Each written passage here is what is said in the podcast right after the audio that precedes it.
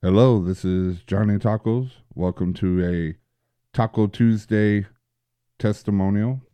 I have a special guest today, Pastor Scott Distler, an author and 35 years of experience as a pastor. So, um, we're going to talk about his book, The Cave When Ministry Becomes Misery. So, please listen up. Here we go.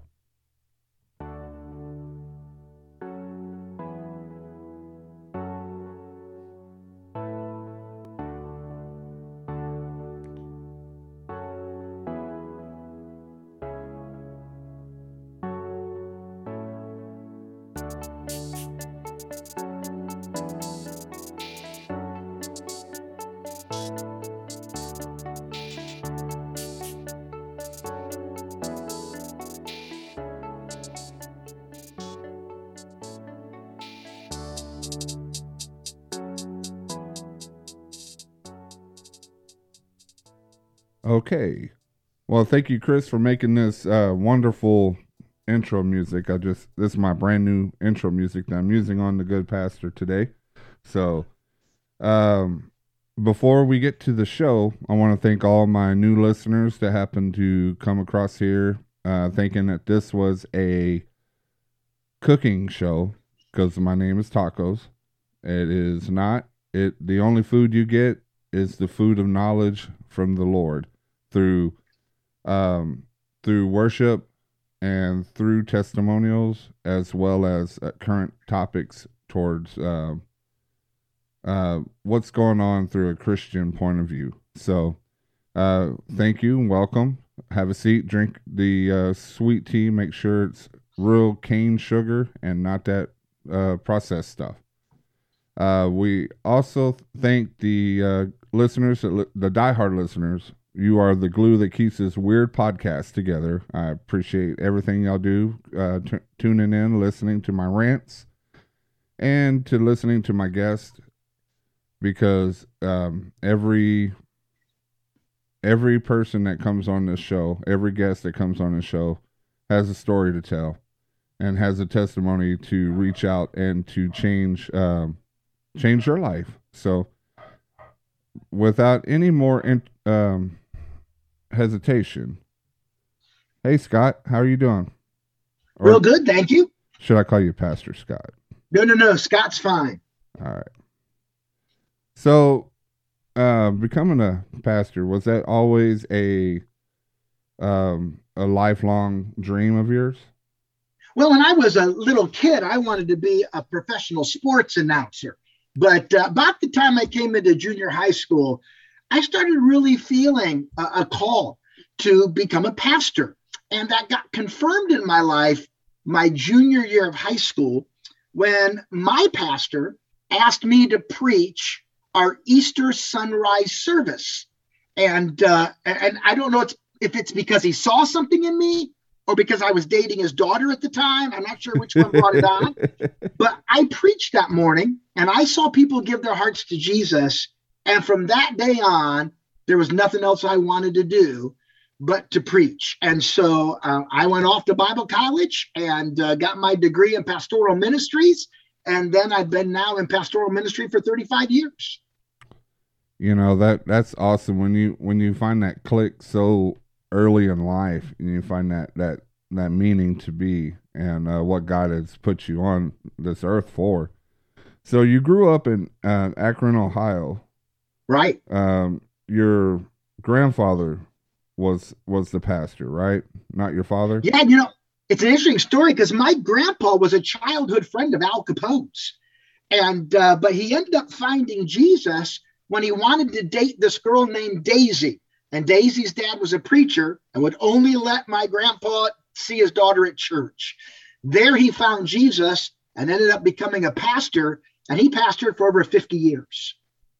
Wow. So with, with that that that right there just learning how how people knew like really uh, infinite infin, uh, I can't my my tongue tied right now. Infamous uh, people like Al Capone can actually turn their life around for for yeah. for the God. Because I've seen murderers become saints. Uh, you know, sure. we read about that, and we also seen um, firsthand gang members being saved from prisons and becoming um, becoming their own worship leaders. So exactly right. That is amazing. So you um so so it was a church was a like a family um like a a family calling, right? Because you're you're even even though your dad wasn't um wasn't in the p- pastoral thing, mm-hmm. he still had his place to serve, right?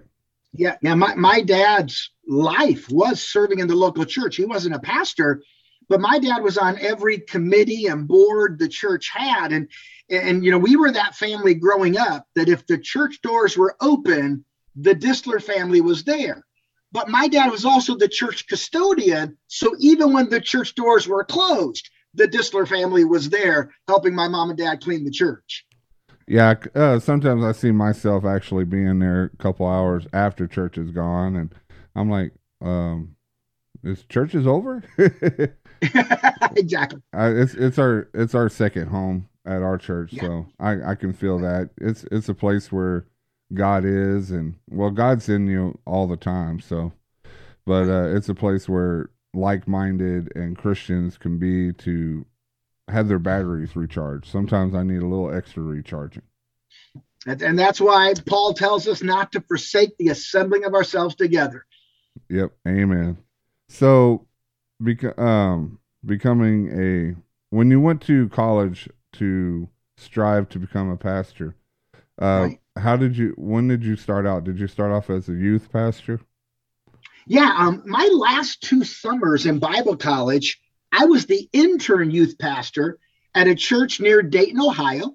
And when I graduated, they offered me the full time position. So I spent my first nine years as a youth pastor in Dayton, Ohio. And, uh, and then from there, I went to being the assistant pastor at the church. And then I ended up pastoring a church in Indiana, Pennsylvania. And for the last 11 years, I've been up here in northern Michigan. Over there in Michigan? How, uh, yeah, we're, how, we're way up north. We get 150 inches of snow a year. Hey, that's a lot of snow cones. Yeah, yes, it is. so you you have uh, won a uh, youth pastor. You received the Youth Group of the Year award. Um, yeah, that that actually happened twice when I was a youth pastor. In our denomination, the Grace Brethren Fellowship, uh, we were selected as Youth Group of the Year. So, do you think uh, be, being a youth pastor was like the the greatest stepping stone into becoming the senior pastor? For me, it was a very important time because, as wonderful as my four years of Bible college was, I learned more in those years being a youth pastor, mentoring under my senior pastor, than I could ever learn anywhere else. It was a priceless education. And and when I started as a youth pastor, I knew that that wasn't my permanent calling. I knew that that my calling was to be a preaching pastor, and so did this church. They knew that too, and they wanted to invest in me. During my youth pastor years, they actually paid for me to get my master's degree. The church did. And I made the commitment when I went there that I would spend at least six years as the youth pastor so that those that were in seventh grade when I started have the same youth pastor when they graduate. Yeah, and there's nothing like watching uh, the youth give their hearts to Jesus and come there every yeah. day, and you see them, and then when you start seeing them grow and get married, and they have children that want to come that, and they bring them to church to get to the right. new youth pastor. It's just like it's it's a beautiful thing. It's it's a wonderful thing where you you grow with with your congregation. Absolutely. So uh, when you became a um, when you became a senior pastor, um, mm-hmm. when uh, and this book we're going to talk more about it on this book. Um, you you came into some uh, a little rough time, a, a rough season in in that. Um, is that correct? Yeah, the, the first nine years of being a, a senior pastor in Indiana went very, very well. Then God led me to a church in Pennsylvania. And actually, the first five years there was amazing. We saw the church triple in size. from 500 to 1500. God was doing incredible things. And then suddenly, almost seemingly overnight, I ran into the buzzsaw of what I like to call a well intentioned dragon. Uh, that is a powerful layperson in the church that has a lot of influence. And though I think their intentions are good, they don't realize the damage they're causing. And, uh, and a power struggle ensued. And that led to all kinds of, um, I, am just going to say, sinful actions on his part and uh, lies being told and, and sides being taken. And before I knew it, I found myself in what I call the cave, the place where ministry, something I had gotten my greatest joy out of for all those years, now became a misery. And that was a very difficult time period in my life. Yeah, and it happens to a lot of churches. You know, one one weak person that's been so focused on the enemy speaking in, in his his or her ears can actually tear down a church. Can actually I've seen it dismantle a, a church completely because of of all the uh, sin that went through the sinly ways and the lies, the deceit, the backbiting, you know. Yeah. And yeah, and, and unfortunately, it's it's way too common of a story. And anyone who's been a pastor long enough has probably felt that situation. And, and by the way, I, I'm not the first one to find the cave. Go to the Old Testament, you got Elijah. One moment he's on Mount Carmel calling down fire from God. The next day he's in a cave saying, God, just kill me. I mean, he was the first one that found that cave. Yes, and and you you think when um what what was it Jezebel saying mm-hmm. that she wants to come down and she wants to murder him and he's like yeah. I got to leave. I got to get out. I got to check out. I'm sorry God, you know, I'm I got to go. I'm scared. I'm scared. You know, and and yeah. it's okay to be scared. It is okay right. to be uh which in your book you you go over the um the signs of uh, spiritual despair. You know, mm-hmm. uh, four four signs. You know, fear, isolation, hopelessness, and self pity. Can you elaborate on on that a little bit? Yeah, those were the things that you can actually see in the story of Elijah, but I found in my life too. It, as these things started progressing at the church, and I realized that there was now a, a he was getting a growing movement against me. Fear begins to set in. The fear of will I lose my job? What will people think? I have a kid in college. How will I pay for it? All this fear begins to settle in. And then that fear leads to isolation. What I ended up doing, just like Elijah going into the cave, I pulled away from everyone. Um, instead of being out in the lobby after church greeting all the people, I would get done preaching and go straight to my office. I would just kind of close myself in my office all day long. I even began to pull away from my own family. And then the isolation leads to this sense of hopelessness. Uh, where you you're going I, I don't think i'm going to make it this is going to be bad and then you develop this self-pity and and the self-pity it, it kind of leads into almost being a paranoid because what would happen is anytime i saw two people talking in the church i assumed they're talking about me they, he's won them over too and all those feelings began to build and build and build. And that's why ministry became misery for me. Yes, and it's heartbreaking to do something that you love for so long and you and you go there every day, you close down, you stay there, you help people out. You know, a pastor is a sort of, you know, a shepherd with his flock and and takes care of the flock and it, it's heartbreaking when one of the flock decides, you know, to go astray, and and it and it breaks it breaks your heart because of all the the fun and all that just gets zapped out. It does. It's it's easy to lose that joy completely when you're up against a well-intentioned dragon, and that's what happened to me. So you you were also in the cave. Uh, you also talked about Joseph and the yeah. uh, pit of betrayal. Right. So um, and can you elaborate on that? Because we all know about Joseph. He was well liked by everybody, you know, and but but his but his brothers, you know. Yeah, exactly. He he ends up in the pit because those closest to him betrayed him. And I really understood that because this well intentioned dragon in my life, my first five years there, he was my biggest cheerleader. Uh, he, he was the guy who gave me the most support, the most backing, the most encouragement. And then suddenly, almost overnight, the person in the church who I felt the most safe with suddenly becomes this well intentioned dragon. And so now this pit of betrayal takes place. And, and I discovered that there are few hurts that hurt more than the sting of betrayal. And I remember my first Easter after all of that had happened, going through the Passion of Christ and rereading Jesus' betrayal by Judas. And for the first time in my life, I understood that more. I under, you know, we, we like we, we often look at the pain of the cross, the pain of the scourging, the pain of the crown of thorns, and that's real. But let's not overlook the pain Jesus had to suffer by being betrayed by someone close to him.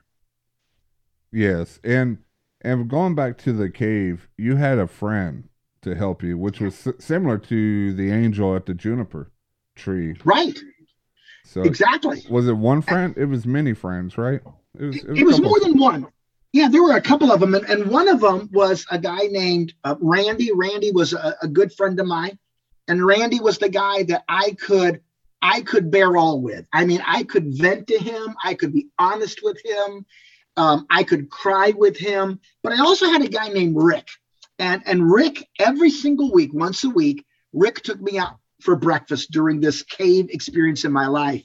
And Rick just listened to me and Rick just encouraged me. And having the refreshment of those two friends made all the difference for me. When you look at the story of Elijah, one of the things that God does to get Elijah out of the cave is he brings him the refreshment of a guy named Elisha. And it's amazing how having another person come alongside of you. And by the way, that's the definition of comfort in the Bible. The word comfort means to come alongside. Mm-hmm. Comfort doesn't mean they take my problem away. Randy and Rick could not take my problem away, but they could come alongside of me. They could walk with me through it so I didn't have to walk alone. But obviously, the greatest friend that really got me through it was my wife. And I remember the day that I really came honest and told her everything that was going on. And from that moment on, we could walk this journey together. And that became important because, you know, the Bible says when you get married, you become one flesh. You do life together. It's like you become a two headed monster, right? You do life together. And we were able during that time to have each other to lean on, to support, to pray with. And it was having my wife and having Randy and having Rick that really gave me the strength to make it out of that cave. And you're right, definitely. Um, when you have your wife there, uh, when you live your uh, wife forever, you're you're together, and that's the only that's the only one you can really be hundred percent vulnerable with. Um, exactly. Because you need that. You need that in your life, and um, marriage nowadays they they forget that part because there's right. so many secrets because they're afraid the other person's going to be upset or the other person not going to like it or the other person doesn't want to do it and right. There's so many secrets and deceptions in there in in a modern marriage now.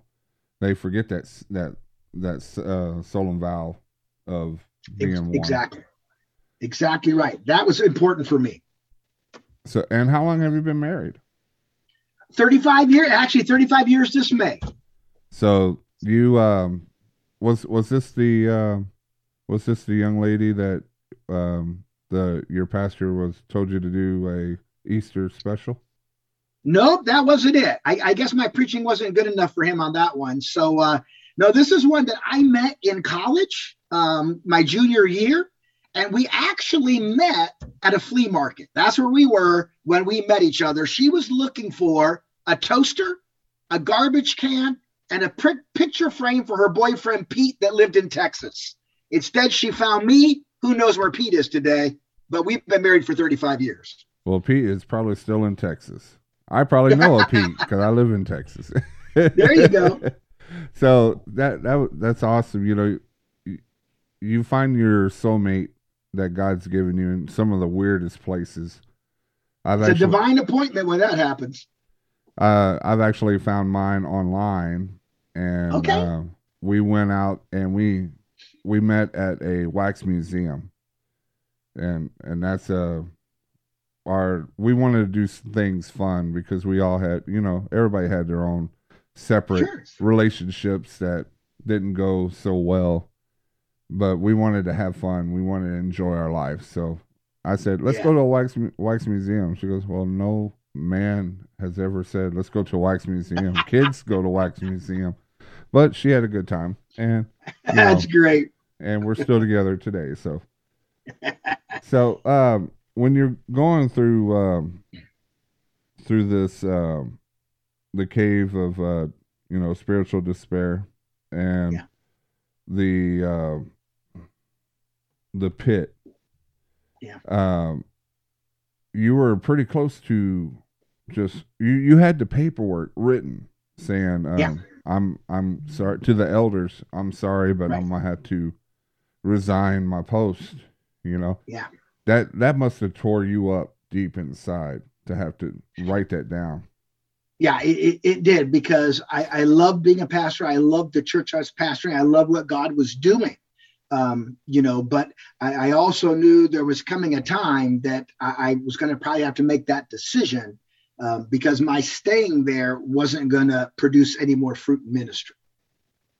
So, what kept you? Um, you know, was it your friends and your wife that kept you from giving that paperwork, or did you pray on yeah. it? Did you uh, do a lot of prayer?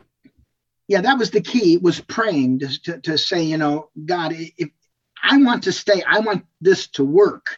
But if it's not going to work, I want to make sure it's your timing that I resign. Now, one of the things that I really learned in the cave that really helped me was the need to pray specific prayers. And uh, one of the prayers my wife and I prayed when I was in the cave was this we prayed every day, God, when this is over, no matter what it looks like, no matter where we are, our prayer is we'll be more in love with you than we are right now, more in love with each other than we are right now, and more in love with the local church. Because I've seen pastors go through this time of hurt and abandon all three. And I can tell you 35 years later, by the grace of God, God answered that prayer. And I'm more in love with Jesus today than I ever have been, more in love with my wife than I ever have been, and more in love with the local church, even though that's where my greatest hurt came from. I'm more in love with the local church today than I ever have been. So praying those specific prayers, I think that made all the difference. And and with that prayer, you you had came up with uh, four solutions. The rest your physical body, renew mm-hmm. your spiritual passion, return to your place of service, and receive the refreshment of a friend. Uh, right. On on those right there, can you elaborate a little bit on on those? Yeah, and I, and I got those right from the story of Elijah because that's the steps God had Elijah take to get out of that cave. You know, the first thing he did was was he had him eat something, rest your physical body, take, you know, and I realized when I'm going through that cave, I, I've got to still take care of myself. And and that was huge because I couldn't have the physical problems along with all the other problems. But I also needed to renew my service and passion of serving. And one of the things that a mentor of mine said to me during that time was, Scott, you just keep serving. Don't let what you're what's happening to you keep you from serving. There are still people who need you to serve. They need their pastor. They need you making that hospital visit. They need you making that house visit. They need you making that phone call and so i had to kind of renew that as well and then of course the refreshment of a friend that was having rick that was having randy that was having my wife and those things all became my lifeline during that time even though my ministry there did end. And it came to the point where I did have to resign. But one of the things that kept me going during that time was making sure I was still doing ministry and not allowing that isolation to keep me from doing that. Amen. So are and you have a ministry right now. It's an online ministry, correct? Yeah, we have uh, our church. We have uh, our, our, physical campus here in Gaylord, Michigan. We have a campus in Sault Ste. Marie, Michigan, right up on the Canadian border. Then we have an online campus that reaches many, many people from all over. And we have a TV ministry uh, throughout 53 counties in northern Michigan that CBS tells us we have about 120,000 viewers every week that watch our TV broadcast. So what's amazing to me is that even though I went through all that hurt, God resurrected my ministry. God redeemed it. God renewed it. He gave me that joy back and he allowed me to still see effective ministry taking place and to again experience joy. So what happened after the outcome with that uh that person of interest. Uh, did did you ever make amends with him? Um, you know, he, he's had no interest in that. Um, I, I can say in my heart, I have forgiven him. Now you have to understand that this. I, I write about this in the book. You have to understand what forgiveness is, because we grew up being taught wrong. We were all taught forgiveness means you forgive and you forget, and that's just not possible. You don't just forget. Forgiveness isn't forgetting. Here's forgiveness forgiveness says, even though I remember and I want to use it against you, I'm going to choose not to. That's forgiveness. And even as I was putting this book together, I had to be very careful that though I talk about the fact that I was hurt, I don't give the examples of how I was hurt because my goal wasn't to make someone else look bad. My goal wasn't to get people to go, oh, now I know what he did. My goal was to provide spiritual hope and practical help for other people who feel like they're in the cave, feel like they're in the pit of betrayal, and they just need someone who understands to come alongside of them so they can take a step out of the cave. And uh, this book is not just for uh, people of, of higher positions in the church. It's for anybody, right? Anybody to read this to get some kind of refresh, you know, that refreshing their uh, faith. Yeah, my, my hurt came in the church, but let's be honest, we've all experienced being hurt by others. And most of us have experienced being betrayed by others. You don't have to be a pastor to have experienced that. And the same principles, even though the book is is written primarily to pastors, the same principles apply to anyone who's in the cave because of the hurt of being hurt by someone else or being betrayed. Yes.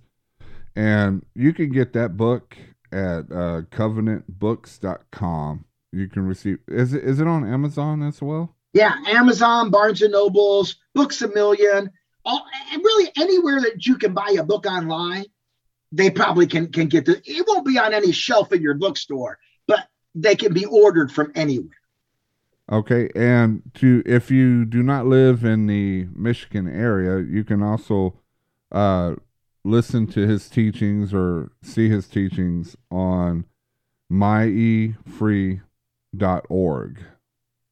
Correct. And I've I've seen a couple of them because uh, I I was like I had I had to get to know you because you know we're going to become friends. You know we're brothers. So in Christ, so I had to get to know you. So I watched a couple of your your uh, teachings, and you're pretty awesome. pretty fire. You're on fire a lot of a lot of the times I've seen. I'm I've seen it's like cooking and cooking and cooking, and you're just uh, putting out this uh, message, and and it's it's really awesome. I, well, pre- preaching is my passion, no doubt about that. Yeah, and it, and it suits you. It suits you. Thank you. Um, is there? So what's going um from this on after you had um you you had forgiven uh, mm-hmm. the gentleman you know because we all we all said you know forgive and forget like you said we we've all lived through that where people say just forget about it forgive them no uh, forgiveness is not for that other person right because you can you could forgive someone and not even have them in, in your life. Forgiveness is is a peace of mind for you.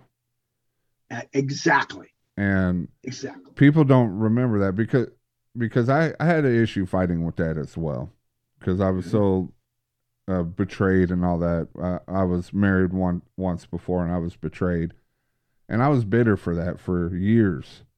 Right. And I went up to uh, Pastor Jenkins, which he, he's in Grand Prairie, Texas. And he goes, You know what? You don't have to forgive her. You can forgive yourself for for feeling that hurt and keeping that hurt and letting it fester and affecting your yourself and the people around you because people don't want to be around a person that has this hate bubble that surrounds right. them from people so and he says forgiveness is like a like a needle that pops that bubble yeah that, that's great i like to say to people control what you can control leave what you can't control to god you you can't control how they're going to respond but you can control how you respond you can't control what they're going to say. You can control what you're going to say. And what I like to tell people is this every hurt that comes into your life is going to have one of two effects. It's either going to make you bitter or it's going to make you better. And that choice is really yours as to how you deal with it. Yes, because you you yourself uh, can can control your emotions. Exactly. People can uh, people use that word trigger, trigger, trigger, trigger, and it's like you know what? If your mind is strong and your spirit is strong, you shouldn't be triggered by things that people say because you know deep in your heart where you stand and who you are. That's exactly right. So, control what you can control, leave what you can't control to God. Amen. And you all and I have so much to leave to God. have, uh, but you know, we're uh, us as human men uh, we tend to want to fix everything. We're fixing exactly, and it's exactly. like you know sometimes you're like, okay, God, I'm I'm I'm I'm done. I, I made this a big mess. I made a big mess for you, Lord. Uh, exactly uh, right. and what the, a gracious God we have. Yep. And just like uh just like Jesus with uh um Judas, you know, he forgave him. He knew he was right. going to betray him but That's he right. still forgave him. So, and to think that he washed his feet, knowing he was going to betray him, it's it's an amazing thing. Yes, because it, it shows what kind of uh, person Jesus was on earth. He was a kind person, but he wasn't. He wasn't weak. People, no, people no, no, think that Jesus, oh, because he was so kind and compassionate and all that, he was weak. He was not weak. He went into a temple and started tearing down yeah. Because the because of the way uh, they were worshiping there. Yeah, he called a few religious leaders brutes and vipers, you know. So yeah, he wasn't weak. No, he had a tongue. but uh but I want to say thank you, Scott, for uh coming up on on the show here. Uh is there anything coming up? Uh do you have any any new books coming up or anything special? You have a special program? I don't, have any new books. You know, th- this book here, um, the whole purpose and why God led me 10 years after my cave experience to write it is because I meet so many pastors and non pastors who go through this kind of hurt. And I wanted to be able to come alongside of them. Second Corinthians 1 teaches that God comforts us so we can comfort others who go through the same trial. So I like to say this God doesn't comfort us to make us comfortable, He comforts us to make us comforters. Just yesterday, I got a message from a pastor in Nashville, Tennessee. And he said, I was at my wits' end in the cave, ready to quit ministry. And I said, God, you've got to show me something.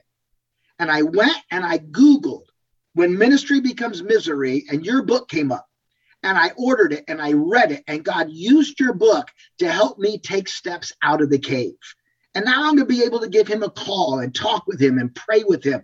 That was the whole purpose of this book to be able to bring up opportunities to come alongside of others. Uh, and, and, and then, you know, I think about, you know, what God is doing here in Northern Michigan, and that's exciting too. And I really believe I'm a better pastor today because of my cave experience. You know, the Bible says God works all things together for good.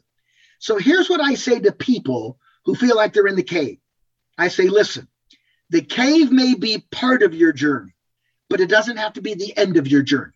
There's life outside the cave, and it's time to take steps of faith and believe that God will meet you where you are and God will restore your joy in ministry. And I truly believe, even if you feel like you're in your cave, the best is yet to come. Amen. That's great words. I, I appreciate you being on the show again.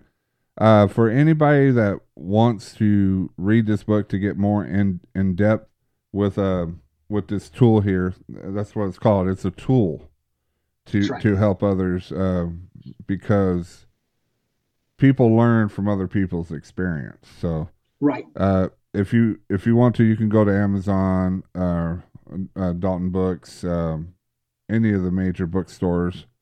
Uh, you can also go to covenantbooks.com, look for the cave. Um, it's called The Cave When Ministry Becomes Misery.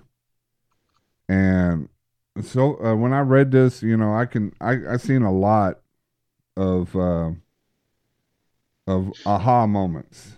You know, it's, mm. it's, like yeah, I've I've been there where I've and I've also seen it firsthand what what people do to uh, sour. They'll, they'll talk ill about a person, and then right. the other people start and start spreading like a fire.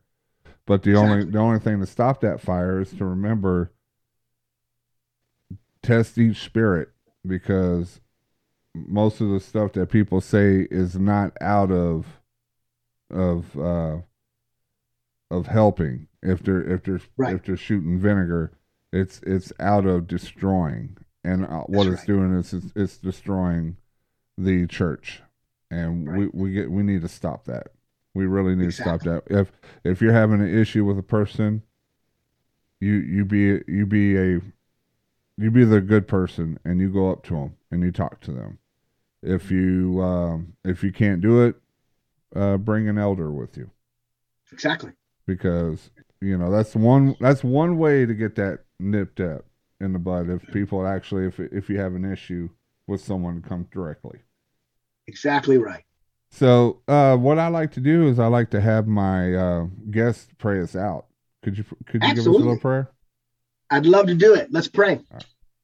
So, Father, I just want to say thank you for your ministry in our lives and your grace. Um, God, uh, as we've talked about, we, we've all been hurt in our past, but we've also made our own messes too. And I'm sure we've heard others. And, uh, but God, you're a God who is gracious. You're a God whose compassion never fails. Your mercies are new every morning, and your faithfulness is great. And I pray now for those who may be listening to this podcast who find themselves in the cave. I pray, God, that maybe something was said in this broadcast that you can use in their lives to give them a glimmer of hope because there is life outside the cave. So thank you for your goodness. Thank you for your mercy. We pray all this in Jesus' name. Amen. Amen. I want to thank again uh, Pastor Scott um, Distler. See, the T is silent.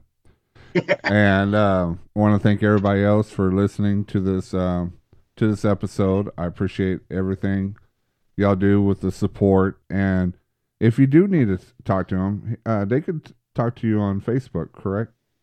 Absolutely. Just look me up, Scott Distler on Facebook. Send me a message. That's great. You can email me, Scott D at miefree.org. That's good too.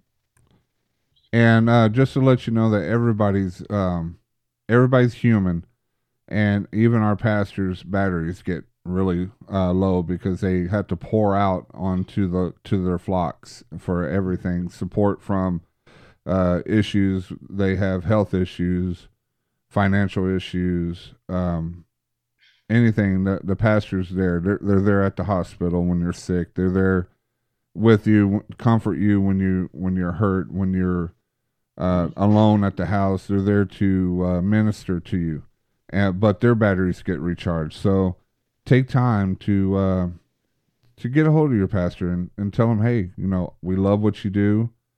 You know, God has really uh, did something with you to help me, and I appreciate everything you do because I'm not pastors don't get that rec- recognition as much as they should because they are the the voice piece of God and they teach you.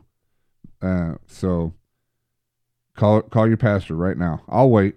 Call them now. Tell them you love them or her, and uh, just uh, just keep telling them because it it does get to a point where it does get exhausting, and they they need they they're just humans. They're humans like us. Scott's a human like me. He looks just like me, you know. Well, except for I got a bigger beard, just a little bigger beard, you know. And they they need love too. So go to go to your pastor. Go now. Go now. All right. I'd like to thank Scott again for being on the show. Uh, if you like this show, uh, please uh, subscribe. I'm on all major platforms, so you can hit all subscribe on all of those. That'd be awesome. Uh, you can also hear me on YouTube. I'm on Facebook and Instagram. I try to get away from Twitter because I don't like Twitter. That's personal preference. Um, and if you um, if you have a chance, listen to all the other episodes because there's a lot of knowledge in there. There's a lot of testimonies that need to be heard. So, y'all have a good night. God bless you and take care.